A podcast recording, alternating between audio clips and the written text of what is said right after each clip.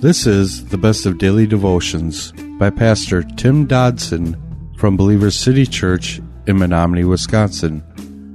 For more information, go to believerstogether.com. We're in Acts chapter 5 today, and just a little background of the last time we were together. The apostles, having been caught red handed, if you will, out on the street preaching the gospel, were arrested by the religious leaders of that day and thrown into jail. Now, ever so faithful, God sending angelic beings came that night and broke them out of jail.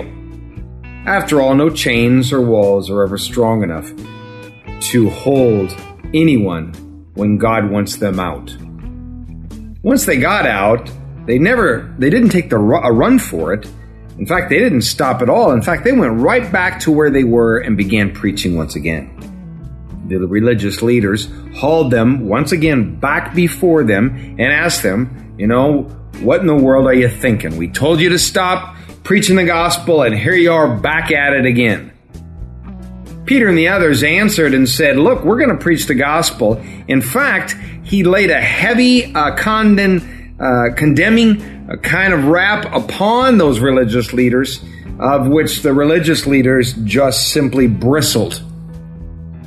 Gamaliel, a religious leader of that time, had the boys put outside and began to explain to his cohorts that, look, if this is of God, you won't be able to stop it. And furthermore, if it's not of God, it, it's just going to end up to be nothing anyway. So that they all needed to be very, very careful how they proceeded because the problem is, is the people, well, they liked Peter and the boys and the religious leaders didn't want to upset the, uh, the people and to lose their esteem with them.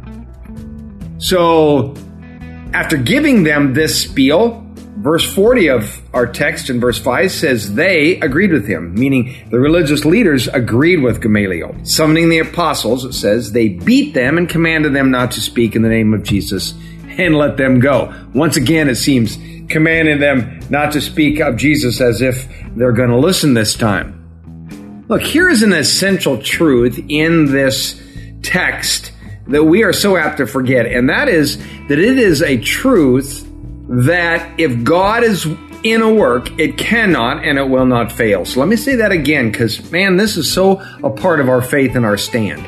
If God is with us, if God is in our work, it cannot and it will not fail. I mean, the religious leaders, they knew something powerful was in the air, even though they couldn't quite put their finger on it. Clearly, there was enough evidence to cause even the staunchest foe of the faith to flinch here. Yet it didn't scare them enough to keep them from whipping the boys, did they? The more they tried to keep these apostles quiet, the more these apostles became emboldened. In verse 41, it says, They therefore departed from the presence of the council, rejoicing that they were counted worthy to suffer dishonor for Jesus' name. Every day in the temple and at home, they never stopped teaching and preaching Jesus the Christ. So check it out. Check out verse 41 here. It says they departed from this religious council rejoicing. Hmm. Rejoicing? I mean, how could they rejoice at that kind of persecution, not to mention that kind of pain? Well, it wasn't in those things that they rejoiced, but it was a rejoicing that came from enduring these things as they walked a little closer to Jesus. They rejoiced because they were able to share in this aspect of the life of Christ, therefore sharing in all of the life of Christ. Now, that's usually not us. I mean, we like the pleasant stuff. We like the blessings. We like the comforts. We, don't like the persecution or the pain or the endurance or the, the demanded patience. See, these guys, they were, uh, gonna hang in there because they saw themselves having endured these issues, they saw themselves a little bit more like Christ. Look, there were and there are blessings of good. And there are blessings that are difficult and painful, but they're all still blessings. For the apostle, every aspect of the walk of the believer was a blessing. Now, this isn't some sort of religious doctrine. This wasn't some sort of masochist kind of spiritual creed. Now, for those apostles and for those who understand what they're inferring here in this passage, it was and is a life. Every day, it says they did not cease to teach and preach. Every day, they lived this life.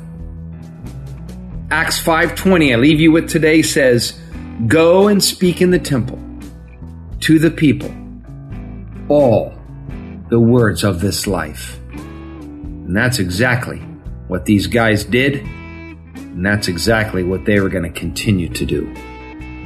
How about you? That was a daily devotional by Pastor Tim Dodson from Believer City Church in Menominee, Wisconsin.